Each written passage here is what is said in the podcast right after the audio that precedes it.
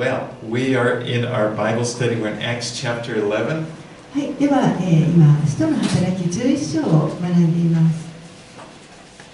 あ、使徒の働きを学んでいますけれども、今朝はじゅういっ章からです。All right.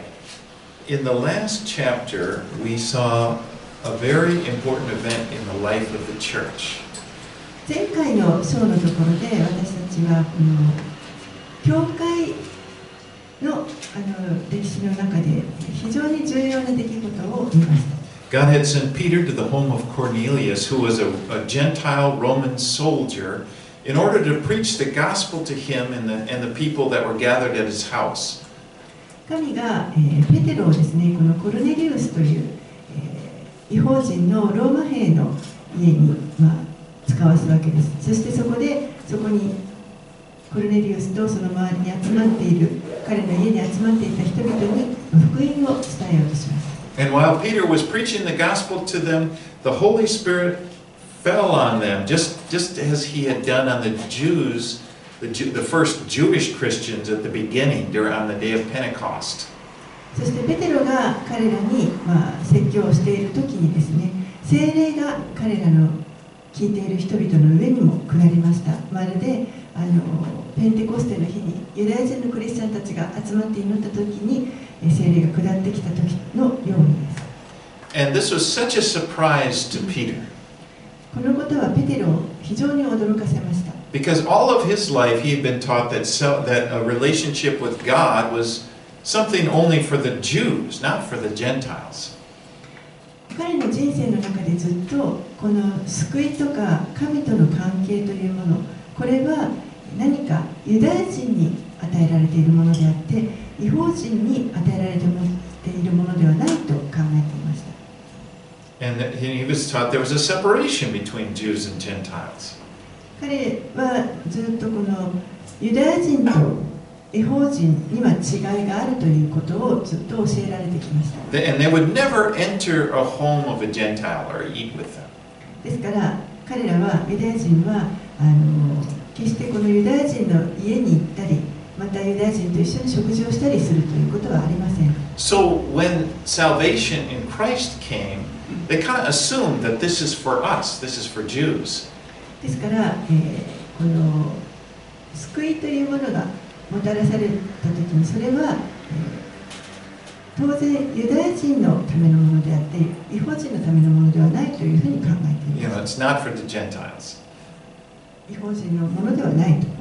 But when when the so when the Jewish so as we know Peter did go and God had sent His Holy Spirit and those people at Cornelius's house, the Gentiles were were just filled with the Spirit and and baptized.Into the church.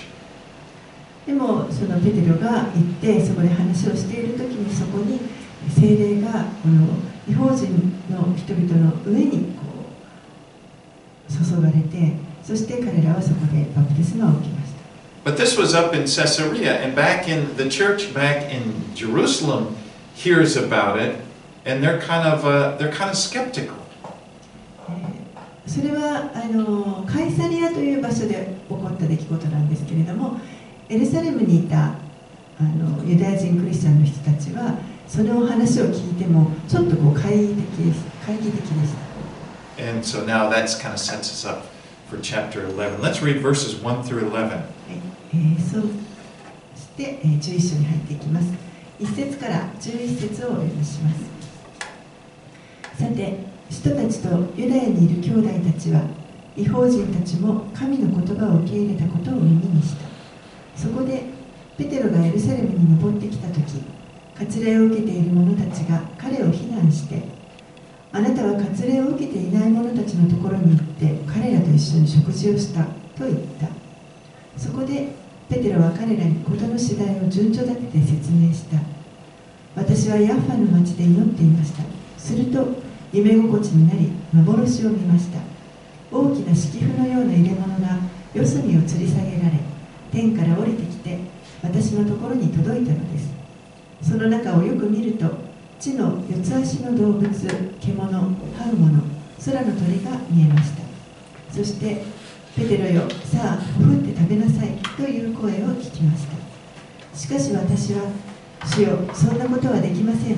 私は清くないものや汚れたものをまだ一度も口に入れたことがありませんと言いました。するともう一度天から声が返ってきました。神が清めたものをあなたが清くないと言ってはならない。このようなことがさんかいあって、すべてのものが再び天に引き上げられました。するとなんとちょうどその時、さんにんの人が私たちがいた家の前に立っていたのです。カイサリアから私のところに使わされた人たちでした。Well, the circumcision party referred to a group within the church who considered circumcision to be necessary for salvation. この割礼を受けている者たちというふうにありますけれども、教会の中にこういう人たちがいました。この人たちは、えー、救いを受けるためには割礼を受けることが必要であると考えていました。Now, if you remember, circumcision was given to Abraham.as a sign of the covenant between Abraham and God. 割礼というのは、えー、アブラハムに与えられたものです。アブラハムと神が契約を結ばれた、その契約の印として与えられたものです。And after that time, all of the descendants of Abraham would also be receive circumcision as a sign that they were part of the covenant. そしてその子孫たちがえー、ずっと割礼を受けていくわけですけれども、これは神とアブラハムの契約をずっと引き継いでいる、その契約の一部の印として割礼を受けています。The covenant meaning it was an agreement where God agreed that that I will be your God, you will be my people. この契約ですね、えー、私はあなた方の神となる、そしてあなた方は私の民となるというその約束です。And again, the early church was was seen to be a group of Jews, a sect. You know, many, you know, with the, the, if the, the Gentiles looked at the early church, they would assume they're they're a group of Jews, but this particular Jew, these Jews follow Jesus. 初代教会は、えー、このユダヤ教のまあ文化、一つの文化として捉えられていたということがあります。傍から見たときに、まあ、ユダヤ教徒のグループの中のその一つでイエス・キリストを信じているユダヤ教徒たちのグループというふうに捉えられています。And, and the early Christians, the Jewish Christians, they considered themselves to be Jews, but they just thought, well, we know that Jesus is, is the Messiah that that's, we've been looking forward to all these years. で、えー、本当にたちもこのユダヤ人クリスチャンの人たちも自分たちはユダヤ人であると思っていましたし、ユダヤ教徒であると思っていましたし、えー、でもそのイエス・キリストが自分たちが待ち望んできたメシアであるということが分かったという、そういうあの人々です。 Now, Jesus had given his disciples the command to take the gospel to the entire world. イエスはご自分の弟子たちに全世界に出て行って福音を述べ伝えなさいと命じられます。 So they knew that they were to go out to the Gentiles, but then they, they, they were kind of making the assumption that, okay, the Gentiles will first become Jews, they'll get circumcised, then they'll, and then they become Christians. ですから彼らもこの異邦人が救われるんだろうなということは分かっていたわけですけれども、でも救われるためにはまず最初にユダヤ人になって、そして割礼を受けてからじゃないと救われないというふうに考えています。So you can imagine, so if that's how these guys thought, this group that was in, in, in Jerusalem, when they heard that Peter had gone into a home of a Gentile, they were like shocked, what? ですからこのエルサレムにいたユダヤ人たちというのはそのように考えていたわけなので、ペテロが、えー、その異邦人の家に行って、一緒に食事をしたということを聞いたときに、それは非常に衝撃でした。あなたは割礼を受けていない者たちのところに行って彼らと一緒に食事をしたのかと。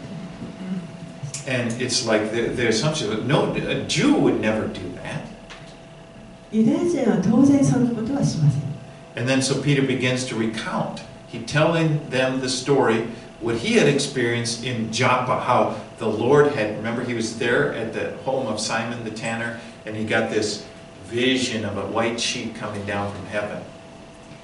そこでペテロは詳しくこの何が起こったかということを説明し始めるわけですけれども、ヤッファに行った時に、えー、そこでこの幻を見ます。天から大きな敷物が降りてくる、そういった幻を見たというその話を始めます。 And it's like he's saying to these guys, I know how you guys feel. でおそらくペテロはここでこの人たちに、いや、あなたたちが感じることはよくわかりますよ。I used to think that too. 私もそう思ってましたから。But then this is what God showed me. でも神が私に見せてくださったものがこれなんです。You know, remember we talked about last time how, you know, God could have sent Philip to Cornelius. He was much closer, but God sent Peter because Peter needed, as the leader of the church, needed to understand this. 先週話しましたけれども、このコルネリアスのところに使わされるのはペテロじゃなくてもよかったわけです。例えばもっと近くにいた、その時近くにいたフィリポでもよかった。それをわざわざペテロを使わせたということは、ペテロにとってもこのことを自分の目で見て、えー、体験する、理解する必要がありました。この初代教会のリーダーとして。But it, so this was just like a radical shift of what they believed. ですから彼らが信じていたことが本当にここでこのもうあの劇的に変化したということになります。But you know it is hard. It's hard to go against something you, your customs or something you believed for a very long time that this is right, this is wrong. 確かに自分たちがこうずっと習慣として信じてきたこと、もしくはこれが正しくてこれが間違っているとこう教えられてずっと信じてきたことというのを変えるというのはそんな簡単なことではありません。I mean, I've lived in Japan a long time, and I've got, I've gotten used to Japanese customs. 私は日本にも長く住んでいます、いますので、あの日本の習慣にかなり慣れています。And when I go back to the States, I catch myself bowing a lot, just automatically, like in the mall, somebody's walking, they walk.Like this, and they kind of look at me like, what's what's wrong with you? ですからアメリカに帰るとですね、あのしょっちゅう自分がこう人に会うとお辞儀をしてしまう癖をあの発見しました。なんかモールとかに行っても誰か知ってる人がいると、あ、つい頭を下げてしまってどうしたのって思われます。But one time I went to my friend's house.And uh, for, for dinner, I was a guest at their house, and we, I was coming in the door, and I started to take my shoes off, and he said, no, no, no, just leave them on. ある時は友人の家に招かれて、あの家に行った時に玄関のところで靴を脱ごうとしたんですね。そしたら、いやいや、あの脱がなくていいから。So I kept my shoes on, and then I started to walk on that spongy, you know, carpet, and it just felt like I was breaking some law. This is wrong.で、あの靴を脱がなくていいって言われたので、靴を履いたままあのふかふかしたカーペットの上をね歩いていったわけですけども、なんかもうちょっとこう法律を破ってるかのような気持ちになりました。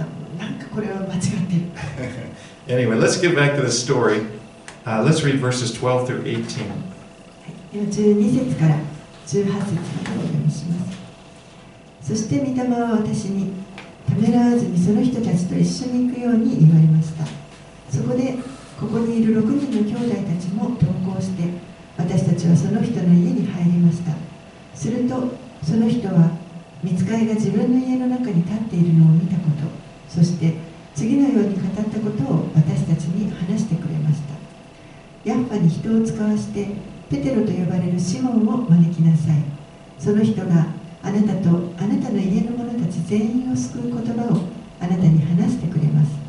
そこで私が話し始めると、聖霊が初めに私たちの上に下ったのと同じように彼らの上に下ったのです。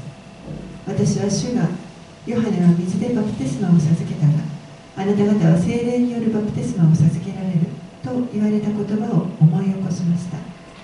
ですから、神が私たちが主イエス・キリストを信じたときに、私たちに下さったのと同じ賜物を彼らにもお授けになったのなら、どうして私などが神な、神がなさることを妨げることができるでしょうか。人々はこれを聞いて沈黙を、沈黙した。そしてそれでは神は命に至る悔い改めを異邦人にもお与えになったのだと言って神を褒めたたえた。 So Peter recounts to them what happened. Then he concludes, verse seventeen, If then God gave the same gift to them as he gave to us when we believed in the Lord Jesus Christ, who was I to stand in God's way?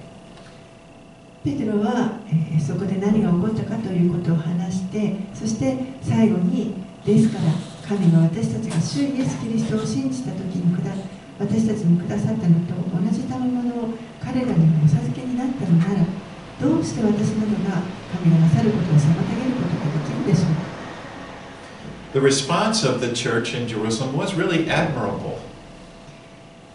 このエルサレムの教会のあのこの応答というのはなかなかあの見事なものだったと思います。And they accepted this is the will of God. これは神の御心なんだと受け入れました。And they glorified God. They thought it great. そして神を褒めたたえました。God has given salvation to the Gentiles too.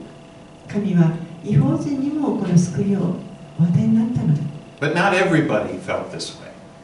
でも全ての人がそのように感じたわけではありません。 And we're going to see that as we move along in later chapters. あのこのこの人の働きずっと見ていきますと、後の方の章でそれがわかります。This group called the circumcision party is going to give Paul a lot of trouble.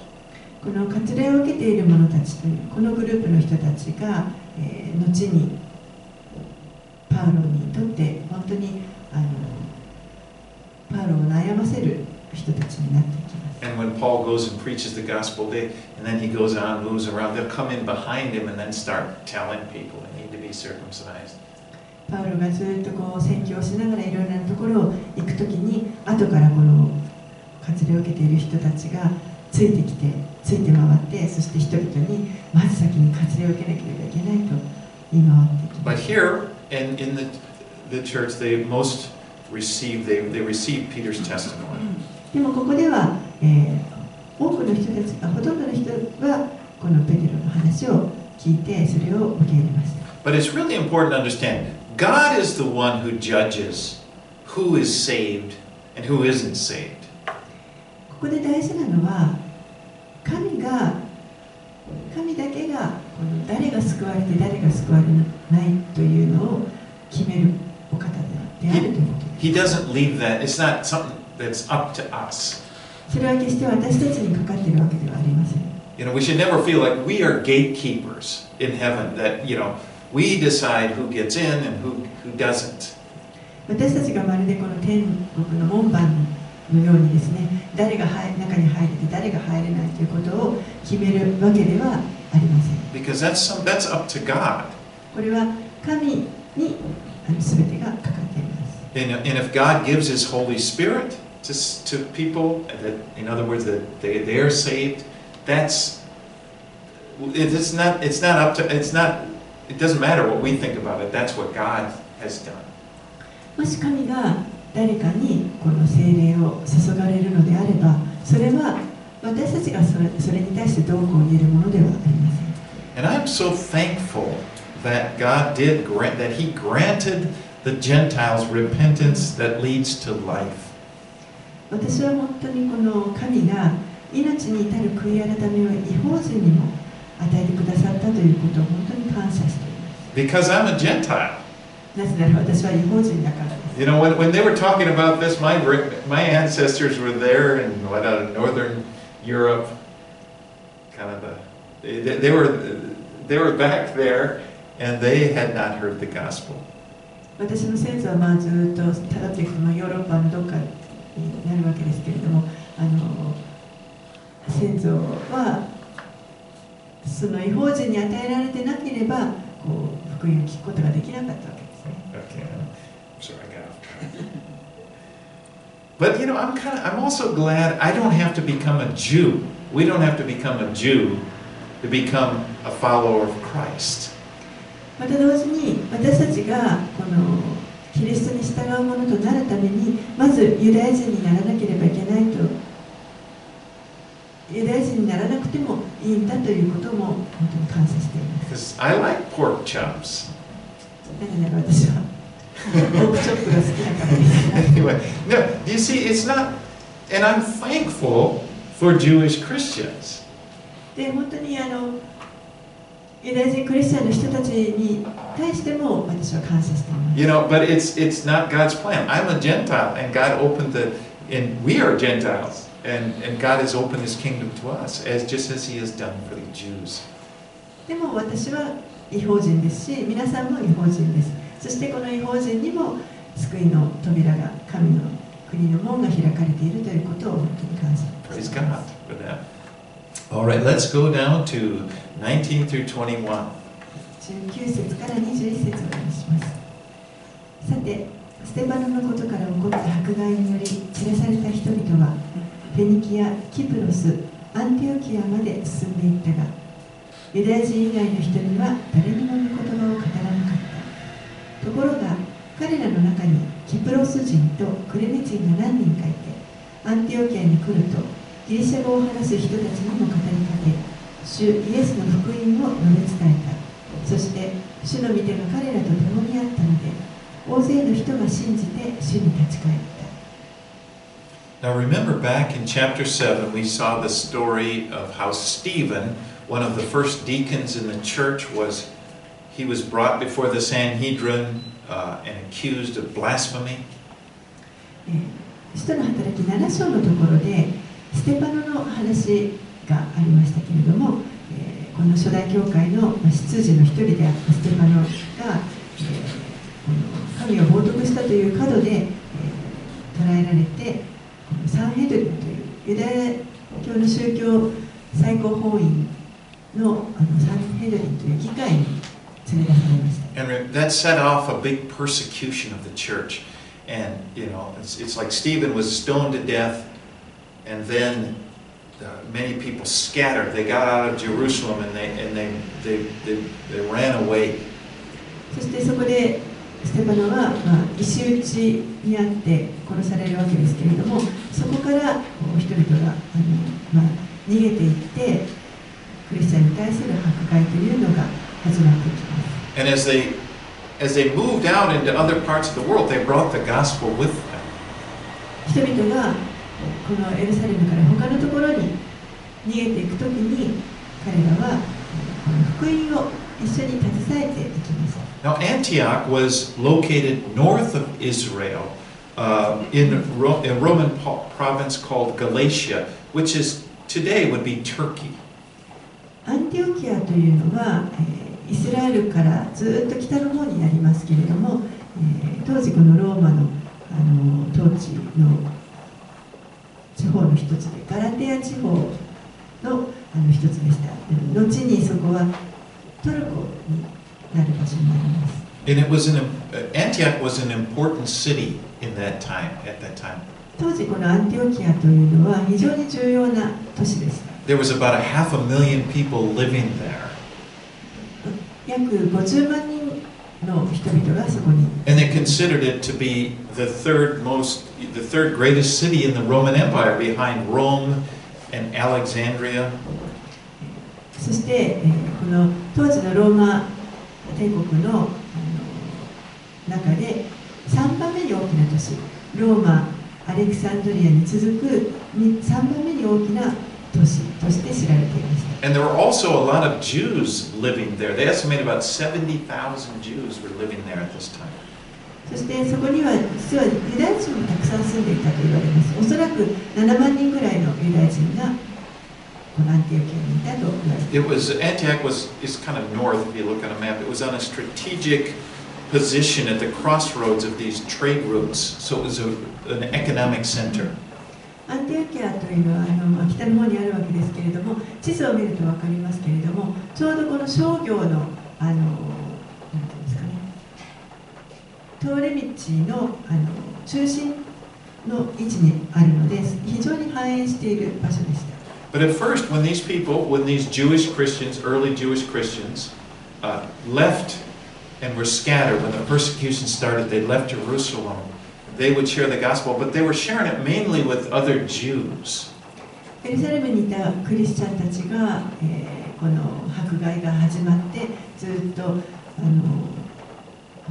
ころに逃げていくわけですけれども、福音を携えて逃げていくわけですけれども、でも彼らはまだあのユダヤ人以外には福音は述べ伝えていませんでした。And in verse nineteen it said then some some guys from Cyprus they decided they would share it to the Gentiles in Antioch as well. でも、えー、じゅうきゅう節にありますけれども、このキプロスから来た人、ある人たちは、えー、この違法人にも御言葉を伝えようと思って、そして伝え始めました。And it said a great number of them accepted Jesus as their savior. そして多くの人が、えー、イエス・キリストを信じて信じるようになったということに書かれています。Okay, let's read verses twenty-two through twenty-six. にじゅうに節からにじゅうろく節をおします。この知らせがエルサレムにある教会の耳に入ったので、彼らはバルナバをアンティオキアに使わした。バルナバはそこに到着し、神の恵みを見て喜んだ。そして心を固く保って、いつも主にとどまっているようにと皆を励ました。彼は立派な人物で、聖霊と信仰に満ちている人であった。こうして大勢の人たちが主に導かれた。それからバルナバはサウルを探しにタルソに行き、彼を見つけてアンティオキアに連れてきた。彼らは丸一年の間、教会に集い、大勢の人たちを教えた。弟子たちはアンティオキアで初めてキリスト者と呼ばれるようになった。So the church in Jerusalem, when they heard about all of these people coming to Christ up in Antioch, they send Barnabas up there to check it out.エルサレムに行ったこの教会は、えー、アンティオキアにアンティオキアに起こっていることを聞いて、そしてそこにバルナバを送ることを決めました。And it said he exhorted them. He went up there and and he Barnabas exhorted these new Christians to remain faithful to the Lord. バルナバは、えー、そこでこの新しくクリスチャンになった人たちを、えー、本当に励まし。言葉によって励ましました。And, and Barnabas was an encourager. バルナバという人は、えー、慰めの子とか、あと励ます。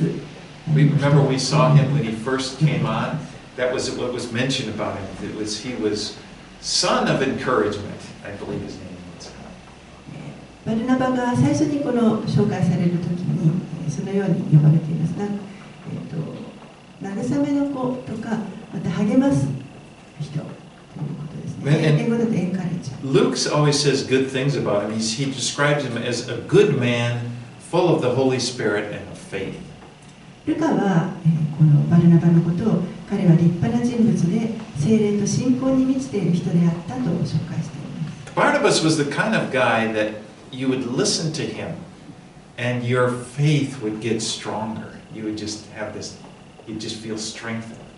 バルナバという人はこう彼の話を聞いていると本当に自分の心が励まされて力をいただくそういうような人です。It would make you like, I wanna, I wanna really serve the Lord. I wanna be, you know, that that's what the gift of encouragement does. 彼と話していると本当にこの主に使いたい、使えていきたいと思うようなそのようにこの人を励ます。そういった賜物のある人です。You know, that's that's why it's such an important gift for the church, because we all need encouragement. それは本当に教会にとってとても素晴らしい賜物だと思います。私たちはみんな励ましが必要です。And the thing about it is, God works and God ministers to to to us, but He does it through people. 神は私たちのうちに働いてくださいますけれども。この人を通して、人を介して、えー、励ましてくださったり、こう触れてくださるということがあります。Through this gift that He gives, and you know, the, we we also consider, you know, God, we, God used me that way, you know. ですから、えー、そのように自分自身も神に用いていただいて、誰かのために用いられることを。You know, the word encourage means to put courage in somebody's heart. すという言葉、これは、えー、誰かの心に、まあ、何か勇気のようなものを与えるということ。 To embolden them. その人を励ますということです。 And you can see why that is such a great thing. ですからこれは本当に素晴らしい賜物です。 Well, Barnabas, he sees what's happening in Antioch. And so he's up there looking and he sees these things happening. And then he goes to Tarsus and looks for Paul, and you, or Saul. They're referring to him as Saul. You remember how Saul had been sent out to Tarsus? バルナバはこのアンティオキアで起こっている出来事を見ました。そして、えー、そこの必要を覚えて、タルソというところにサウロを探しに行きます。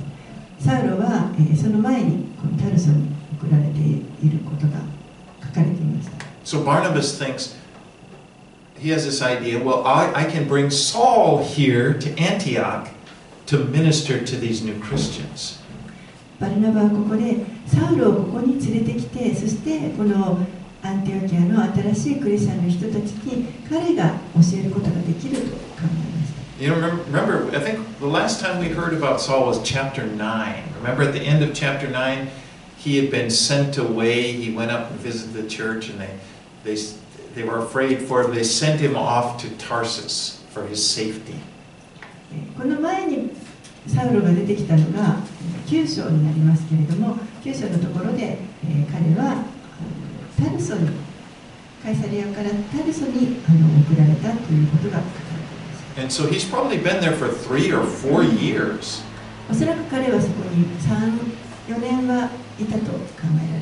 it wasn't that far. Now they were, um, Tarsus was uh, about two hundred kilometers further north of Antioch, so it wasn't that far, much closer than Jerusalem. タルソというところは、まあ、アンティオキアから北に約にひゃくキロぐらいのところになりますけれども、まあ、エルサレムに行くよりははるかに近いということになります。 But I don't think it was just that. I think that Barnabas realized that Saul would be the perfect person to work with these Gentile Christians in Antioch. まあそういったことも、その地理的なこともあったかもしれませんけれども、バルナバはおそらくですね、サウロがこのアンティオキアにいる異邦人クリスチャンたちに教えるのに一番ふさわしいだろうというふうに考えます。Because for one thing, Saul knew the Gentile culture very well. なぜならば、サウロはよくこの異邦人の文化というものを知っていました。And he also knew the scriptures, the Hebrew scriptures really well. また、えーヘブライ語のこの聖書、御言葉もよく精通していました。Remember, Saul had been trained as a Pharisee. He had been trained as a Bible scholar, really, at, at, at the feet of, uh, well, he had been trained, personally discipled by Gamaliel, who was the greatest, probably the greatest Jewish teacher at that time. パウロは、えー、このユダヤ人の本当に、まあ、最高峰という言えるような教師であるガマリエルという人のもとで学んできました。 So Saul, he knew, he had been, he's from Tarsus, he speaks Greek. Remember another thing, he, he has a Roman citizenship, I didn't mention that. So he knows the Gentile world and he knows the Hebrew world really well. そしてサウルはまたあのギリシャ語も話す人です。ローマ市民権を持っている人でした。えー、ですから彼はその異邦人の文化もよく知っているし、そしてヘブライ語もわかるし、そそヘブライ語の方にも精通しているということです。 So he was like the perfect guy to go and minister to these、uh, young Gentile converts. ですからこのあの若い異邦人クリスチャンたちにあの教えていくのに本当にふさわしい、最もふさわしい人物だったと思われます。 So they're there for about a year. You know, that's a long time. Saul is there with Barnabas teaching, uh, it says, great numbers of new Christians. そして、えー、このサウロとバルナバはそこにアンティオキアにいちねんとどまって人々を教えました。And it says in verse twenty-six that the disciples were first called Christians at Antioch. このにじゅうろく節のところを見ますと、アンティオケ、えー、と弟子たちはアンティオケアで初めてキリスト者と呼ばれるようになったと書いてあります。It really, Christian just means follower of Christ. キリスト者というのはつまりキリストに従っていくものという意味です。And it probably, they think that the, at first it probably wasn't a good name to have. Uh, now it is, but it, it was kind of like they, they used it as an insult. おそらく一番初めはそんなにいい響きの名前ではなかったと考えられます。今はそうですけれども、えー、初めはちょっとこうバカにするような呼び方というか、侮辱的な呼び方だったと思います。But then it, it became this badge of identity for the for believers, and it's like, yeah, they they kind of owned it. I yes, I am a Christian. I belong to Christ. でもそれがやがてこの信じる人々にとってのアイデンティティの印となっていくわけです。私はキリストに属しているものです。だからクリスチャンですということです。And you know, right as I think about it, what is an honor it is to be called a Christian. クリスチャンと呼ばれるということは何という光栄なことでしょうか。You know, to be called by the name of Christ. キリストの名前で呼ばれるということです。You know, it is, it's kind of sad when Christians sometimes they feel kind of a, ashamed to be identified as a, you know, don't, you know, they kind of wanna, don't, nobody knows that, you know. 時にあのクリスチャンであるのにもかかわらずクリスチャンとしてのあの自分の存在を知られてしまうことになんかちょっと恥ずかしさを覚えてしまうようなことがありますけれども、それは残念なことだ。 It happens, you know, especially if you're the only one or you feel like you're the only one. Nobody likes that, to be the only one. もちろんあのそういった場面というのはあると思います。自分だけが唯一のクリスチャン、自分一人っていうそういうあの状況というのはなかなかあのやはり難しいというか、あまり嬉しくない状況だと思います。 But really, it, but to think about it, it really is an honor to have the name of Christ. でもよく考えてみてください。このキリストの名前を帯びるということ、これは本当にあの光栄なことです。Because you know, it, it's it's kind of like in a lot of ways, you know, like a lot of people, if they know somebody important, it's almost like they want to say it. Well, you know, I know this person, or he's my neighbor, or, you know what I mean. 何かこうちょっと有名な人とかを考えてみると、あの誰か有名な人を自分が知っていると思うと、なんか自慢したくなるというか、あの私あの人知ってるんですよ。But really, 隣に住んでるんですよ。Christ is the most important person who's ever lived. でもよくよく考えるとキリストがこの地上の人生の中で最もあの重要な、最も大事な人物であるという。And he's not someone to be ashamed of. ですから決してこう何か恥ずかしく思うような方では決してありません。And you know, when you think about it, though, you would think that Jesus, if anything, Jesus would be ashamed of. To, to mention that he knows us. むしろですね、あの恥ずかしいということを考えるのであれば、イエスの方が私たちのことをあの恥ずかしいと思われてももう仕方がないようなものだと思います。But you know he's not. でも決してそんなことは主は思われません。You know he's not. It says in Hebrews two eleven that Uh, well, it, it's, the Bible tells us He knows your name. 聖書は、主はあなたの名前を知っておられると教えています。He knows my name. 主は私の名前をご存知です。And and and then in Hebrews two eleven it said He is not ashamed to call us brethren. そしてヘブル人への手紙に章じゅういち節のところには。イエスは彼らを兄弟と呼ぶことを恥とせずにと書かれています。If you were to meet Jesus in in the body, suppose he he just kind of appeared or something and was talking to you, he would call you by name. もしここにイエス様があの現れたとしたら、あの姿を現してくださったとしたら、この主と話をするときに、主はあなたの名前を呼んでくださるということです。What a wonderful thing that is. それはなんと素晴らしいことです。So just just to to be, it's, you know, be proud of Jesus. He's my Jesus, my Lord. He's my friend, my brother. ですからもう本当に主を自慢してください。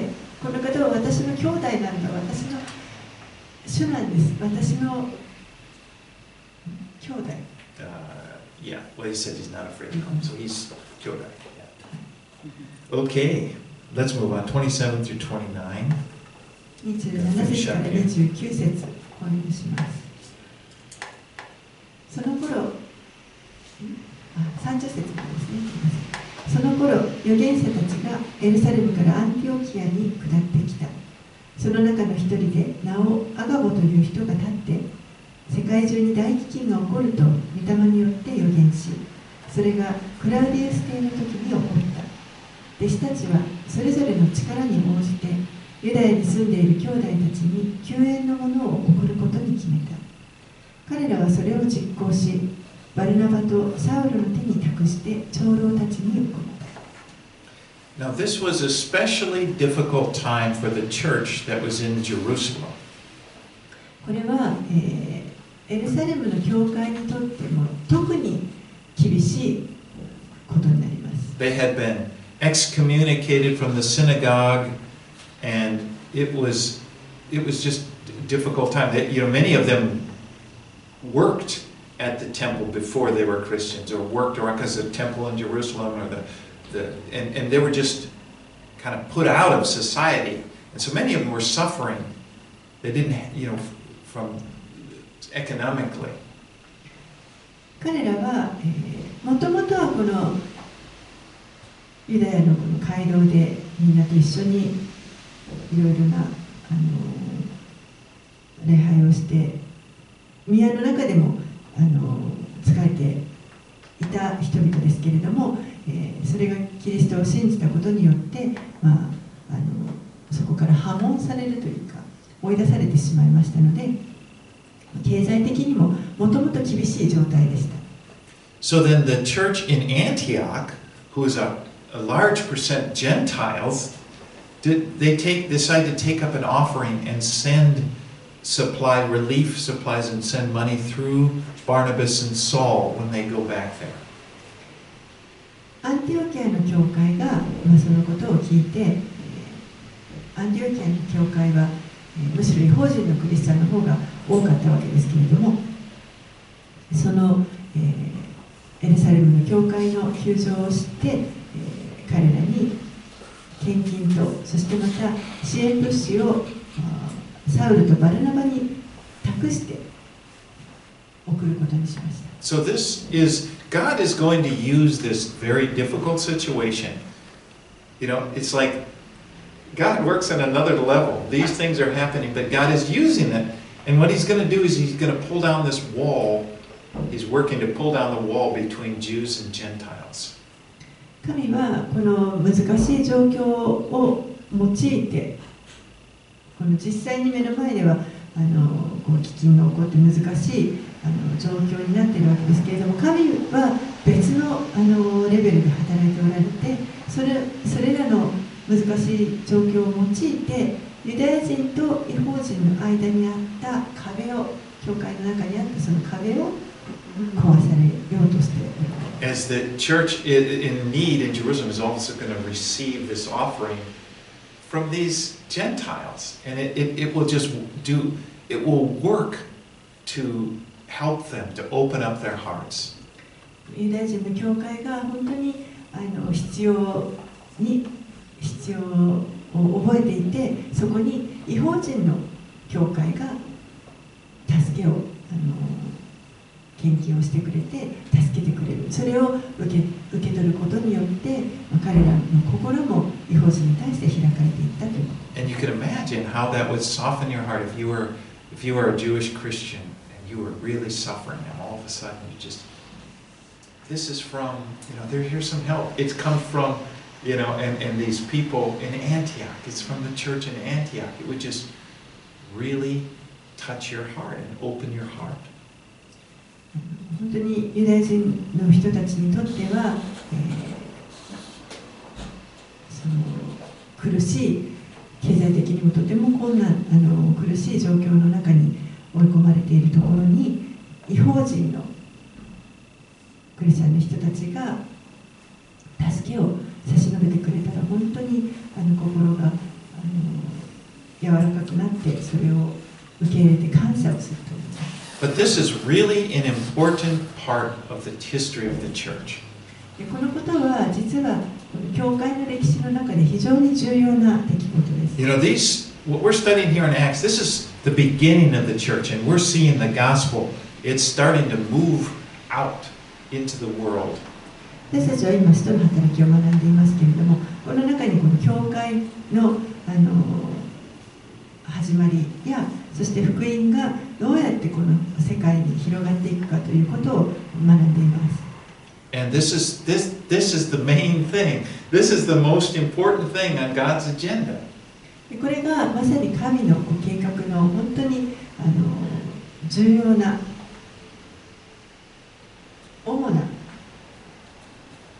主なというかメインの神のご計画になっています。Because when Jesus died on this cross, He died for the sins of the whole world. ですからイエスが十字架で死んでくださった時に、イエスは全世界の罪のために死んでくださいます。And he wants people, the whole world. He wants people from the all over the world to know Jesus, to know this message of the gospel. そして神は全世界の人々、あらゆる民にこの神の福音というものを知ってほしいと願っておられます。That whoever believes in Christ and whoever receives Him would have would enjoy forgiveness of sins, would would would would enter into the family of God. 誰でもこのキリストの救いをキリストがキリストを信じる者は誰にでもこの許しとそして永遠の命というものが与えられて神の国に入ることが許されます。And you know, when we read these stories, when we go through these stories and see how, you know, God is at work, people didn't really understand, but He's using all of these circumstances. このあの出来事を見ていきますと、いろいろなことが起こりますけれども、その背後に神が常にあの働いてご計画が行われていっているということが分かります。But to realize He does the same thing today. そして神は今日でも同じように働いてください。You know, today we we tend to think we get, you know, watch the news or something, and the most important thing is the economy or or the, or, or or or this or that, you know, a disaster or you know taking care, preventing this. And really, there's God is moving underneath all of these things. 今日でも私たちはいろんなニュースを見て、さまざまなあのニュースの中から一番大事なのは今はこれかな、経済のことか災害のことか、いろんなあのあれかこれかといろんなことがありますけれども、でもその背後に常に神が働いておられるということ。He's using hardships and whatever God is, but He's at work. どんな困難なことも用いられて、そしてどんな状況の中でも神が働いておられます。And the neat thing is, it's all going toward something good. そして素晴らしいのは、それらがすべて何か良いところに、良いものにのために神が働いておられるということです。In the end, those the kingdom of God will be established on this earth. そして最終的には神の御国が立て上げられます。We will be with our Lord. 私たちは主と共にそこに。We will enjoy an eternity with Him.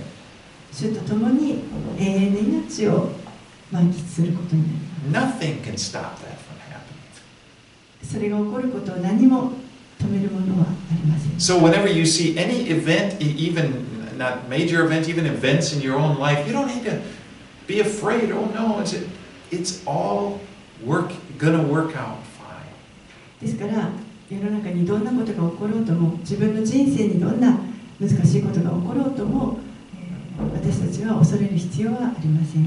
神がそこに背後に働いてくださっています。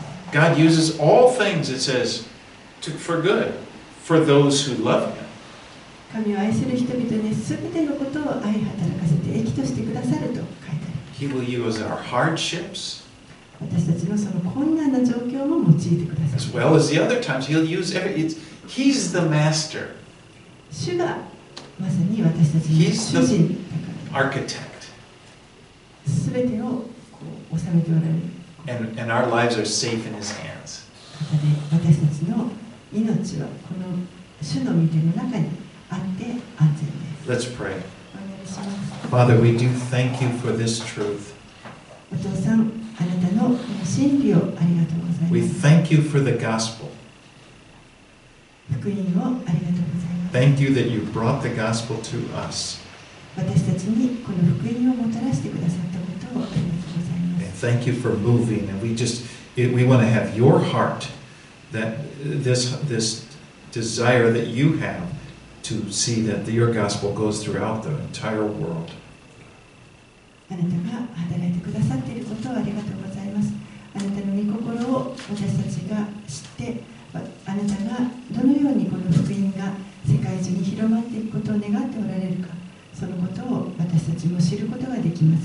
So use us.